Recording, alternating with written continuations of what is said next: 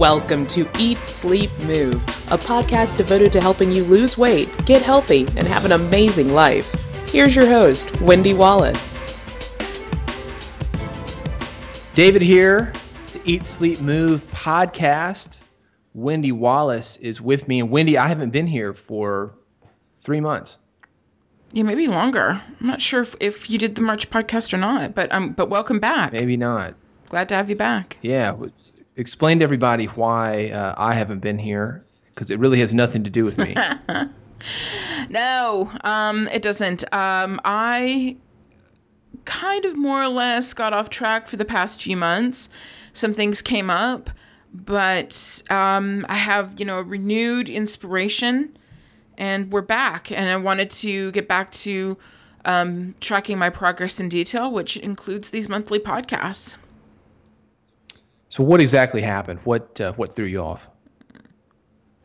You know, it's kind of funny because um, before you called to record this, I was thinking about like the one of the things that kind of set everything in motion, um, set me getting off track in motion. And I remember very clearly one day um, things are going great and my eating was was doing great and I was exercising and then it was a Sunday I remember and I went to the grocery store and I ended up buying a bag of frozen french fries thinking oh it won't be a big deal.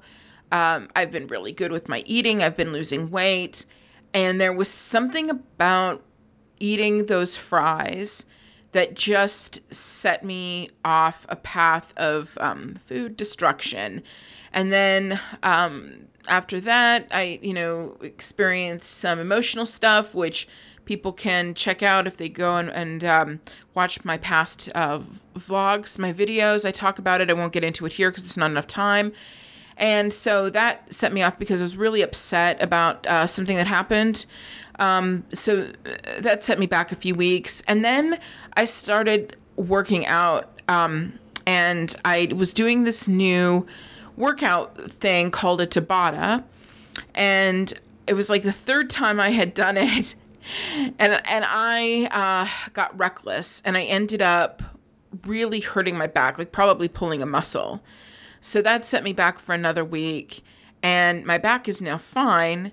Um, but it's been really difficult to get back on track. And, and also, uh, within the midst of all of that, um, I'm, you know, still found myself going around in circles when it came to what I wanted my diet to be, if I wanted to count calories or do Weight Watchers or do go raw. Um, and and didn't really or what just didn't feel good about about choosing one thing and following it. So I've been kind of run going around in circles with that. So what was it that renewed your motivation to just jump back in, get back on the podcast, get back on the treadmill literally and eat, sleep and moving? Um so it's been really hot here. And well, let me back up and, and, and tell the story really briefly. So, um, if anyone goes to my uh, blog, they'll see that there was a recent post that I made in which I uh, talk about my dislike of a new book that came out called Beyond Sugar Shock. And it's funny because when I was looking through that book, I thought to myself, you know, I don't know if this book really appeal uh, uh really applies to me because I'm more into sugar, or sorry, I'm, I'm more into sodium than I'm into sugar. Um, and I wrote about it. And for whatever reason, because uh, because of the experience I had writing about that book, this kind of sugar awareness stuck in my head. It's been stuck in my head for about a week or so now. Um, and I I don't think of myself as being someone who constantly craves sugar, but you know, in the summertime, you know, from time to time, I like eating ice cream. So the other day, um, I had this craving for ice cream, and I was busy all day and I didn't eat. And then I went out in the evening and I got some ice cream, and I ate it. And um, I'm not going to say how much, but it was a lot. And I ended up feeling like crap. And in the middle of the night, I woke up really freaking out at the idea of like how much sugar exactly was in all of that ice cream. And um, so I got up and I uh, dug out the, the the the packaging, and first of all, I figured out the amount of calories that I had consumed, and then I added up the amount of sugar, and then did a Google search to find out like how many grams of sugar equals one teaspoon, and did the math, and found out that I had eaten 42 teaspoons of sugar, and I'm like, oh crap, oh my gosh, and so that was a huge wake up call for me, which then led me to really think about why is it that I'm not making better choices, and um, why why do I not think about these things ahead of time, like do the math and and look at the nutritional information and then make better decisions beforehand instead of looking at things afterwards. And I just realized that, um, you know, long story short, I know this is going to sound like a bit of a cliche, but um, it really comes down to self esteem. And I realized that the thing that I expect from myself is making bad choices. And um, the thing that I'm expect from myself is to be disappointed and to be frustrated and to not do the right thing. And I and I just had this clear this clear idea in my mind recently that I want to begin to like myself more and prove that voice in my head wrong by making better choices. So I'm just coming at this from a uh, it's it's not just about like the numbers on the scale these days. It's more about changing my mind because I, I really feel as though that I have enough knowledge, even though I don't use it, and I have enough I have the desire, but there's a mental block going on and and it really comes down to the fact that um, I don't really like myself that much, and I feel like I'm deserving of you know this body that has a, this excess uh, excess weight and the constant disappointment that comes from the choices that I make. Well, let's talk about some of those choices. First of all, what are you eating now?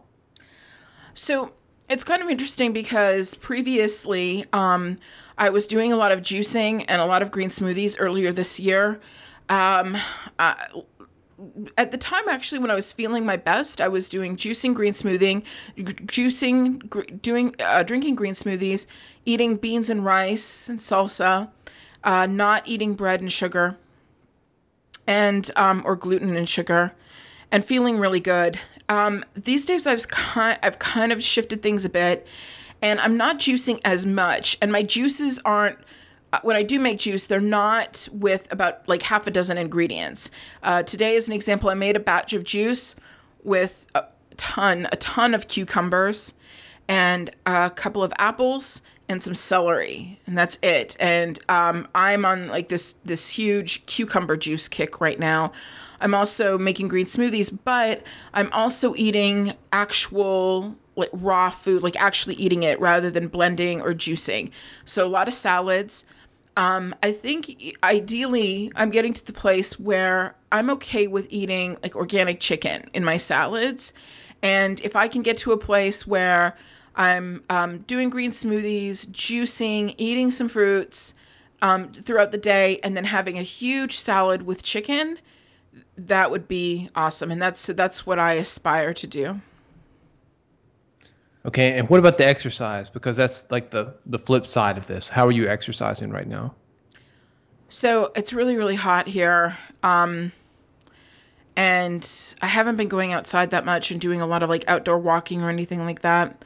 But I, I'm on the treadmill, and someone suggested to me weeks ago to try the couch to 2K thing. Now I think like during the first couple of months of doing it, um, I probably won't be running necessarily. Now, can you explain what that is? Um, it's a program. It's a really popular program. You can find it online. There's apps for it where basically you start by working out in intervals and you build up your speed so that you know you're starting out walking and or light jogging and by the time the program is over you would be running for the whole duration of your workout. Um so for me it's been really awesome because i feel like i'm getting the most out of my my workouts and it's also pushing me. Those you, you have um you know you have at least where you during week one um you're working out at a high intensity or you're walking or running or whatever for high intensity for one minute and then slowing down your speed for a minute and a half and then going back up to high speed for another minute. And during those high intensity minutes, I'm walking faster on the treadmill or going at a higher speed than I ever have, which again is a good confidence builder and makes me shows me what it is that I'm capable of. Um, the other thing too that I'm doing is I've gotten back into Tabatas. Even, I mean, my back is fine, and I'm getting back into that and creating my own Tabatas, which is basically you do a move. Um, whatever it is, like let's say leg lifts, you do that for 50 seconds, you take a 10 second break, and then you say you move on to bicep curls or some other exercise, and you do a series of those exercises 50 minutes on, 10 seconds off. And then let's say you have eight exercises, you do all eight of those, and then you start right from the beginning and you do a second round. So you do them all over again, second time, and then all over again the third time. And um, I really love doing Tabatas and I like creating them. And, uh, so that's, and I'm also going to be documenting my Tabata workouts on my website as well. So that's what I'm doing and getting back into strength training three times a week. And what can we expect from you this upcoming month here? More blogs, more videos, more reviews? Yeah, I got some book reviews. Um, before I pulled my muscle in my back, I had started to do a Leslie Sansone workout DVD challenge. I wanted to do one every day for 90 days. Um, I'm actually going to start doing one a week. Um, and start off with that and then reviewing it and letting everybody know how that goes. Some book reviews. Uh, I've got um, some interviews lined up for the podcast as well. Other people who have, have lost 100 pounds or more. And anybody listening to this, go back to my podcast archives and listen to the interviews that I've done so far with those really inspirational people. And um, yeah, definitely a lot of videos because you are coming to visit. I'm going to New York and going to film it all. So um, lots of stuff coming up on the blog.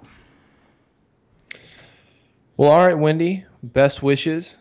Keep up the good work, and I will be interviewing you next month. Thanks for being back, David. I really appreciate it. And don't forget, everyone, before we go, really quick, uh, eatsleepmove.com to check out, like I said, the old podcasts, the videos, check and see how I'm doing. Let me know how you're doing as well. And um, I hope that everybody out there is having, you know, a healthy and happy July. Thanks for listening to the Eat Sleep Move podcast. Find out more by visiting eatsleepmove.com.